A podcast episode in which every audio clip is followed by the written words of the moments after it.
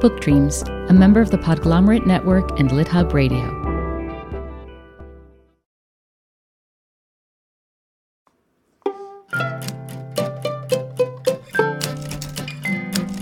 Hello, and welcome to Book Dreams, the podcast for everyone who loves books and misses English class. I'm Julie Sternberg, and I've written a bunch of books. And I'm Eve Yohalem, and I've written a bunch of books too. In each episode of this podcast, we consider a book related topic. And in this episode, we consider whether an artist with extraordinary talent in a physical medium can bring those gifts to the written word. I want to say that in this case, in the case of our guest, the answer is absolutely yes. The artist we're talking to today is Georgina Pazcoguin, soloist with the New York City Ballet and author of the new memoir Swan Dive, The Making of a Rogue Ballerina. The minute I heard about Swan Dive, I knew I wanted to interview Georgina. For one thing, the bio on her book cover promises, quote, a half hour with her will shake your stereotype of uptight ballerinas to bits. Spoiler alert, it does. Yes. But her memoir is about so much more. It's a rich, detailed portrait of a very insular world, the world of ballet. And it's also a portrait of the making of and life of an artist. Georgina grew up in Altoona, Pennsylvania. She didn't come from an artistic family. Her mother enrolled her in dance class when she was five because she needed something to do with this incredibly active kid. But Georgina fell in love with ballet instantly, and she's still in love with it. Her passion and respect for her art and the world of ballet is all over this book, despite its inherent racism and the widely publicized toxic culture of the New York City Ballet under former artistic director Peter Martins. We go into all of that in the interview, but first, a little more about Georgina. She joined New York City Ballet in 2002 and became a soloist in 2013, the first Asian American ever to be promoted to the company's upper tier. In addition to her many appearances at City Ballet, including a celebrated portrayal of Anita in Jerome Robbins' West Side Story suite, her credits include the award winning film New York Export Opus Jazz, Ivy in the Broadway revival of On the Town, and Victoria in the Broadway revival of Cats. Georgina is a passionate activist for the Orphan Starfish Foundation, and she's a co founder of the globally recognized diversity initiative Final Bow for Yellowface. You know, I grew up going to the New York City Ballet. My mom has had a subscription since the 1970s, and every single time I go, I have the same question, which is what does it feel like to be able to do that with your body? Well, talk about a lifelong dream come true. Georgina tells us she gives an incredible description of dancing the role of Hippolyta in George Balanchine's ballet Midsummer, which is based on Shakespeare's A Midsummer Night's Dream. We started by asking Georgina why she wanted to write this book. Here's what she said I felt compelled to share my story because I feel I feel a lot of things clearly, but um, my experience as a multicultural woman in this institutional world of ballet, which has been predominantly Eurocentric white in its origin and its participants, I just felt like I want to share a new side, a fresh perspective, and a side that's brutally honest about what it's really like not only to be a woman of color in the ballet world, but also what it's like to be an artist in the greatest city in the world, which is New York City, in my opinion. Yeah. Is there anything about writing that feeds your soul in a way that dance doesn't? That's a really wonderful question. Let me think about that for a 2nd mm-hmm. I would say it does nothing feeds my soul the way dancing does. But I have found such empowerment in finding my voice. And I found new agency in this new expression of writing. I think what my gift ultimately is, you know, I happen to be talented at ballet, but I think where I really connect is is in this exchange between performer and audience member and in finding these different ways in which to have that connection that's what fills my soul with joy because I, uh, believe it or not, I'm a really awkward person. No. that, it's hard to believe. Yes. Yeah, we're just going to have to take your word for that. Yeah. I mean, I've already choked on coffee. yeah, I can barely walk down the street when I'm not dancing. yeah. You know, there's some activities that certain people perform at a very, very high level that are at least imaginable to regular people like me or Julie, because we've all done them, even in some small, pathetic way. So, you know, even though I have no idea what it's like to pitch a ball 100 miles an hour or run a four minute mile, yeah, I played softball in gym and I've gone for a jog. But ballet isn't like that. It, it seems to me there's almost nothing about ballet dancing, especially when you think about ballerinas who spend a fair amount of time on their toes, that's familiar to non dancers. So I'd love you to tell us what does it feel like to do what you do at the level that you do it? Ooh. Okay. It depends on what I'm actually performing. But for instance, for example's sake, let's take Hippolyta mm-hmm. that I write about in the book. It's three parts jumping out of a plane, mm. two parts strategizing a chess move, and I suppose one part being a rugby player. Does that, is, is, yeah. that, so it's like there's this thrill and adrenaline. Um, if you have ever been so happy, or like you're at a concert and you know like janet jackson comes on and she does the sizzle and everyone's like screaming. It feels like that in my soul when i'm really in the pocket of dancing.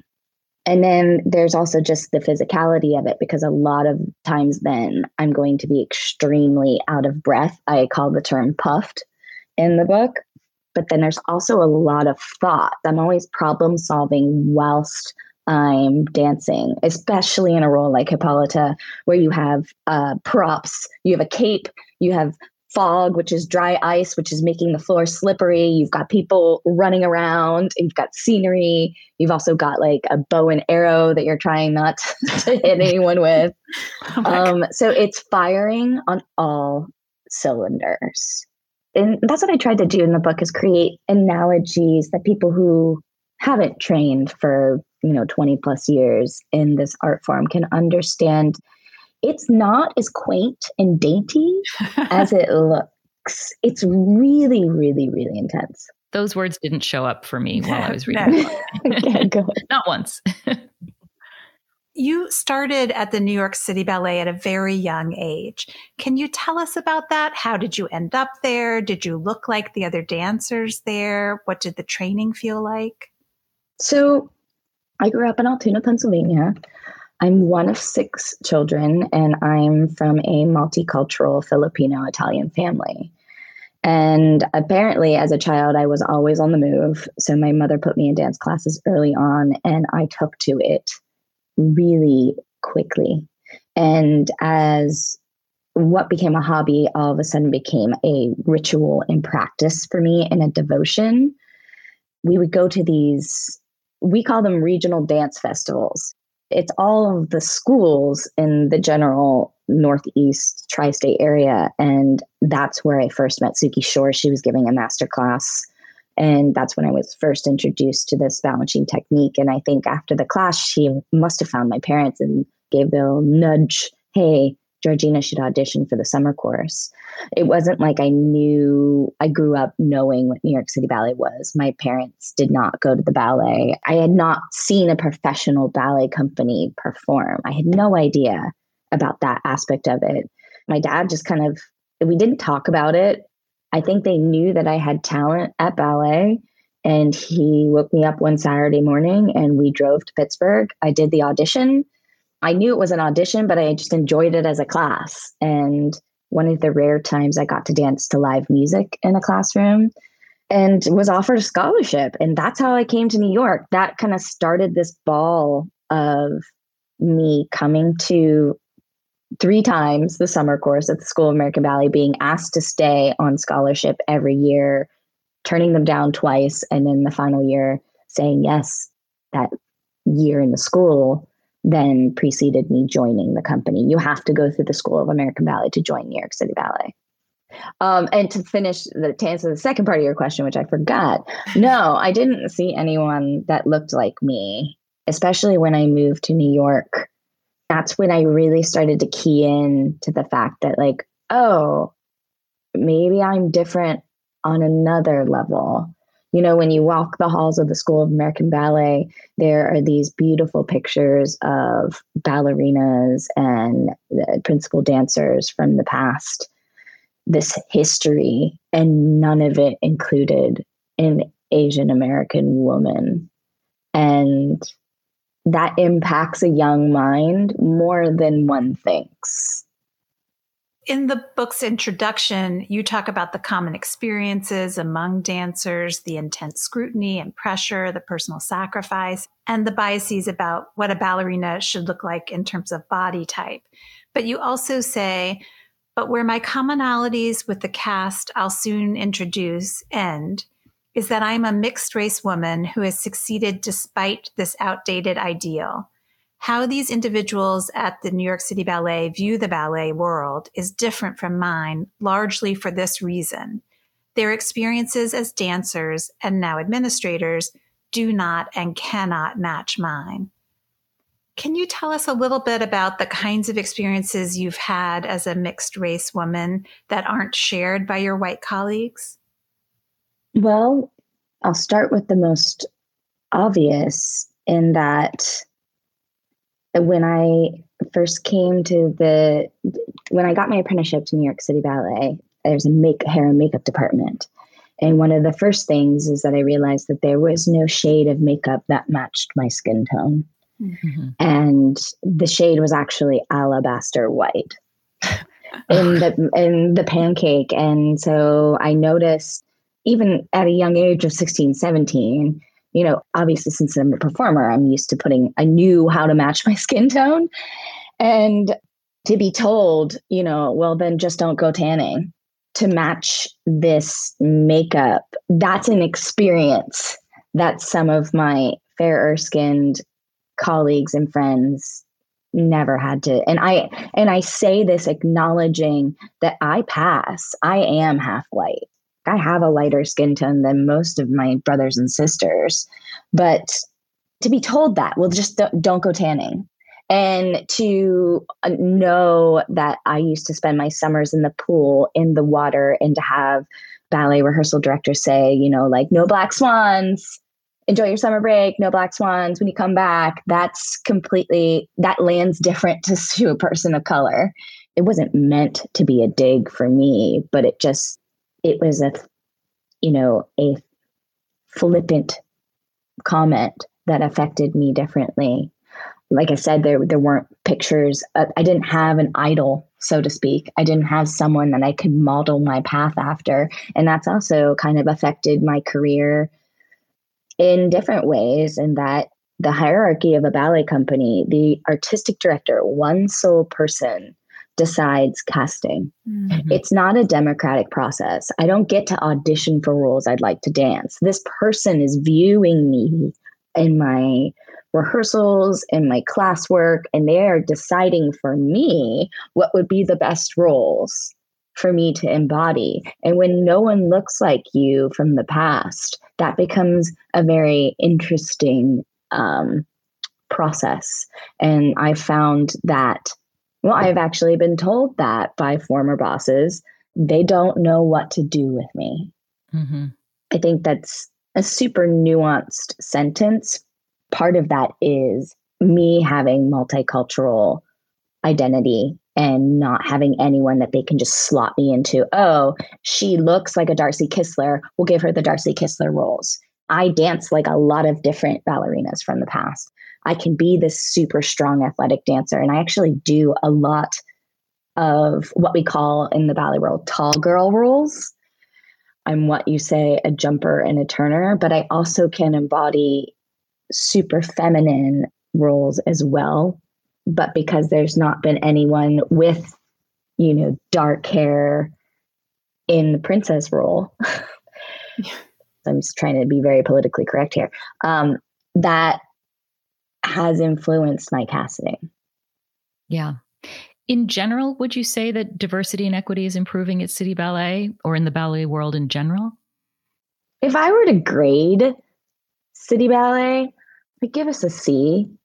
I think that there are many steps being taken in the school, but in the actual company and what we are doing now, yes, we are.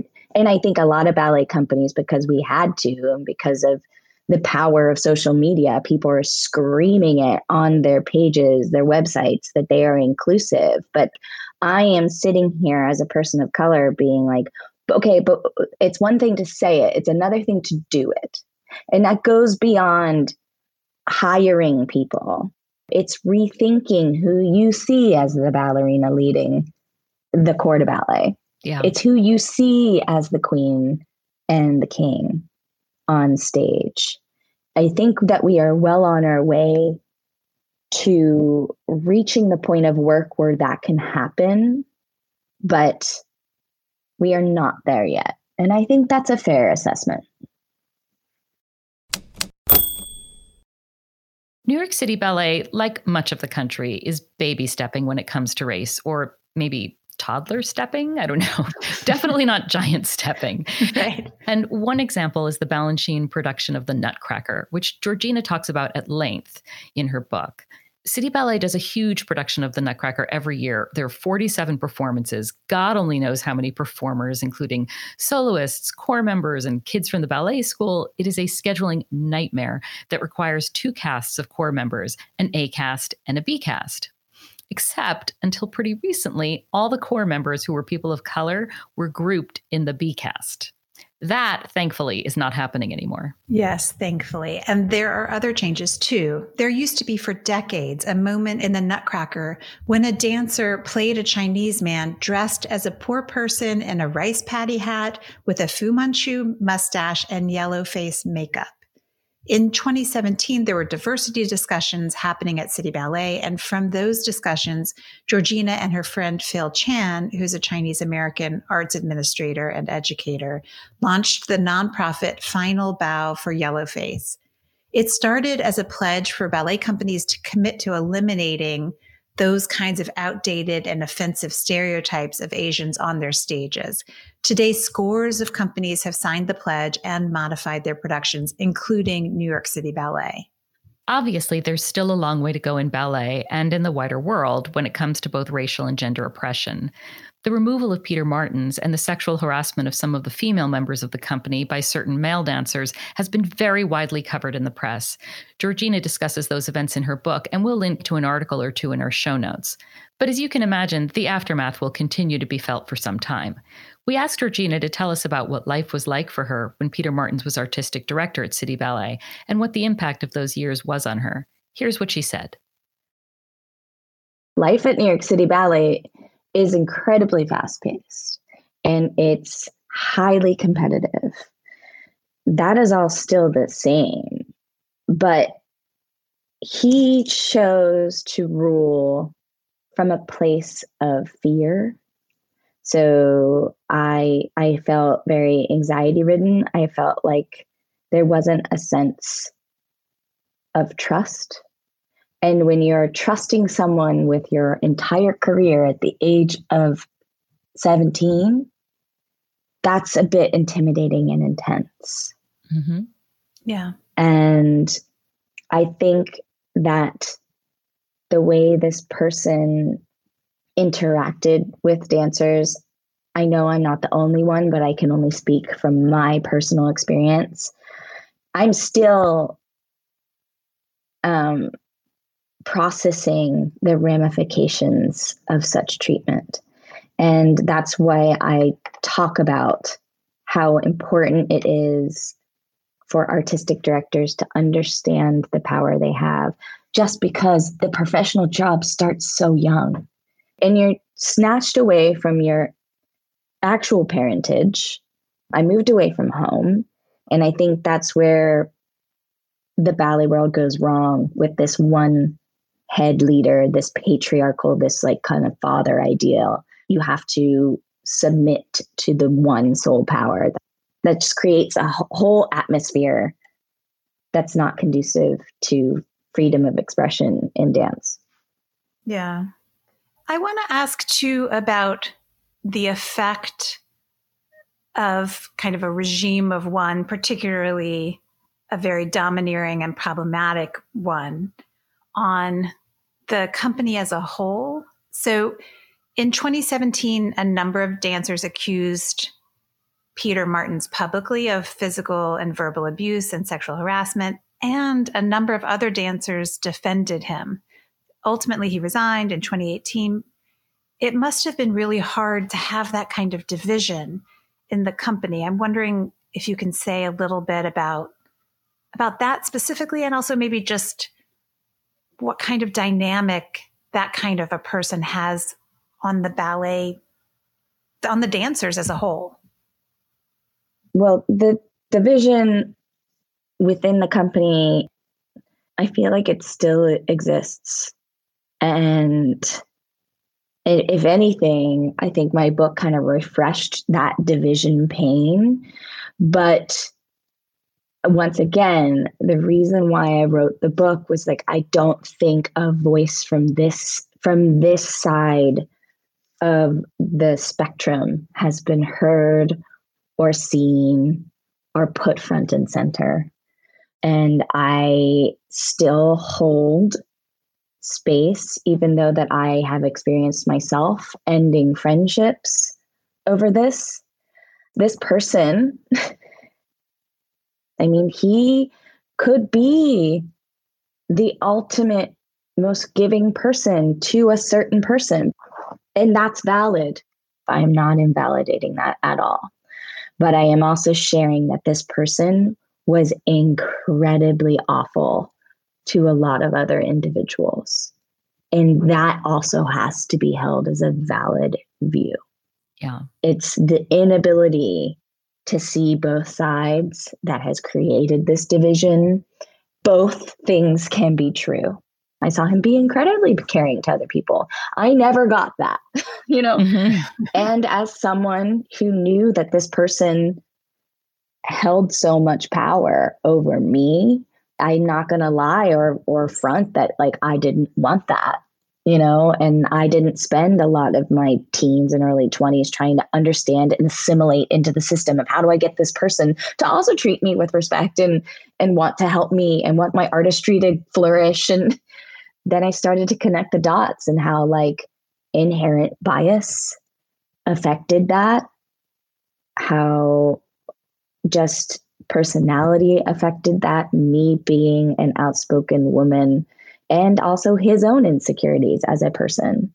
So it sucks. It yeah. really sucks that we all are suffering. Even the people who had a better experience, we all continue to suffer the effects of how this company was run for so long. Yeah. And gender's a part of that too, right? You describe how male dancers often got preferential treatment under Peter Martins' leadership. And I'm sure that adds to some of the feelings of division among people in the company. I mean, I think, I mean, that's just like, that's just the broad spectrum patriarchy across yeah, the board. That's the world we live in, sure. Yeah. It's so, so yeah, there is that. And just also the fact that, like, you know, male dancers are just far less of them. So if you're talented, and it's like, listen, like, everyone at New York City Ballet is extremely talented.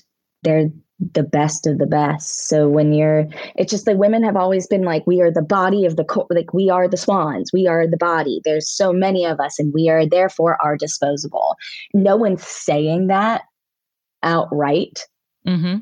Maybe behind closed doors, it's been said in a terrible conversation or two, but like just in the ballets that we present, you can see there's a division in how the women of the ballet are seen and how the men of the ballet are seen. Yeah, without a doubt. And I wondered whether those differences show up in other ways. So, for example, there's the expectation that dancers, men and women, are graceful at all times and that you never ever show pain. And I wonder, is that harder for women than men? Is ballet harder on the female body than it is on the male body? I mean, especially because women are on their toes all the time. Ooh, I am going to say I am not a man, nor have I. I would say no. Men in the ballet, they carry quite literally a different burden. There is so much that the male dancer does, not only virtuosically in solo performance, but the whole point of the male in this partnering aspect is if he's doing his job properly, he disappears into the background. That's so much care. That is so much nuance. That's understanding physics of another person and yourself. I can't speak highly enough about male dancers and how much trust is needed in those sorts of partnerships. Ballet is hard on everybody. Yeah. And it doesn't matter whether that body is male or female. Okay, so we we can rejoice that when it comes to physical pain, there's equality in the dance world. Yes, there's gender parity when it comes to universally hard. There's equality in that it's impossible. Yeah. It's just impossible. okay, well, one more question about this. I also wonder: Is it fair to say that male dancers are allowed to be fully realized adult sexual human beings, while women much less so? That's that's not fair to just put that right on the ballet world. That's like a larger patriarchal theme and just the power dynamics between genders in our society.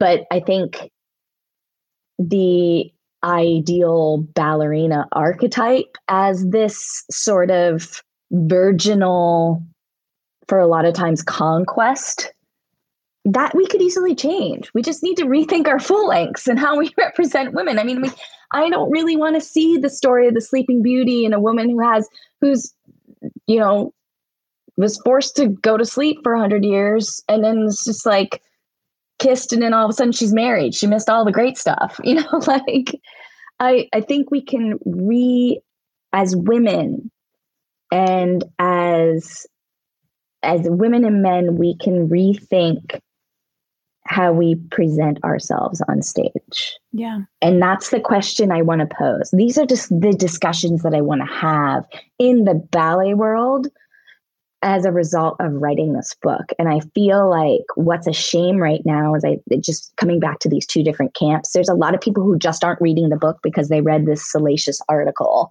And yeah, that shit happened. That's fact. I didn't blow the whistle on that. I am not the whistleblower in that sense. What I'm saying is that there's a lot more to discuss and we can have constructive discussion. But first, you have to really read and understand a different perspective from your own. You have to be open to the conversation. And I'm hoping that we will get there with some of my ballet rehearsal directors and other company members who might feel a certain way. I, f- I feel like they feel betrayed, and there's no reason to feel that because, if anything, I'm the most deprecating on myself in the book. Yeah. So I just want to ask one more question. And that's you have a really intriguing dedication at the beginning of your book. You say, This book is lovingly dedicated to artists both distinguished and unrecognized and to the blessed unrest. Who are the blessed unrest? Oh, that's a play on a quote. It's by Martha Graham. It's this conversation between Agnes de Mille and Martha Graham, and that artist. We are constantly fighting this need to create, this need to perform. It's the blessed unrest. She says that, like, no artist is ever pleased. And that's kind of how I feel. Like, it's this compulsion to still create, to still go in and do plies better, to still go in and to perfect this role that I'm going to embody more and more and more. It's never something that I am, even if I did get promoted tomorrow, the book got adapted and everything went my way, and the pandemic ended, I would still be driven to create, and that is the blessed unrest. Ah, how great is that? Oh, I love it. Just love it. So good. After our interview, Georgina emailed us with the full Martha Graham quote, which is No artist is pleased. There is only a queer divine dissatisfaction, a blessed unrest that keeps us marching and makes us more alive than the others. I love this notion of a blessed unrest that keeps us marching, but I question the more alive than the others part. To me, blessed unrest, it sounds like a description of the human condition. It's what keeps us marching as a species. I think there's actually a danger in elevating artists as somehow better than or more than regular mortals. It can lead to situations like the one with Peter Martins. Yeah, maybe that's why Georgina didn't include that part in her dedication. And I think you're right about that danger. But if we extrapolate more broadly, I think there's something about striving for something that we love and that we want to perfect, you know, something that feels just out of reach and well worth the effort. If we just keep at it, I think that striving does have a connection to feeling alive. Oh my God, Julie, I feel so inspired now. Thank you for that. Anytime. Thank you. And I'm also so grateful to Georgina for coming on the podcast to share her story. The next time I go to City Ballet with my mom, I will know that everybody on stage is feeling in their souls like they're at a Janet Jackson concert when she does the sizzle and the audience is screaming. That is just the perfect note to end this episode on. So I'm going to say that's it. Thank you so much for listening. Please subscribe if you haven't already. And if you like the podcast and think someone else would too, please rate and review us on Apple Podcasts or your favorite podcast player. As always, you can reach us at contact at bookdreamspodcast.com. We're also on Twitter and Instagram. You can find Georgina on Twitter and Instagram and at georginapazcoguin.com. Many thanks to our producer, Gianfranco Lentini, and to our theme music composer, Maya Polsky. You can find Eve at eveyohalem.com and me at juliesternberg.com. And check out the podcast website, www.bookdreamspodcast.com. Until next time, happy book dreaming. Happy book dreaming. Love, come listen to Book Dreams with Julie and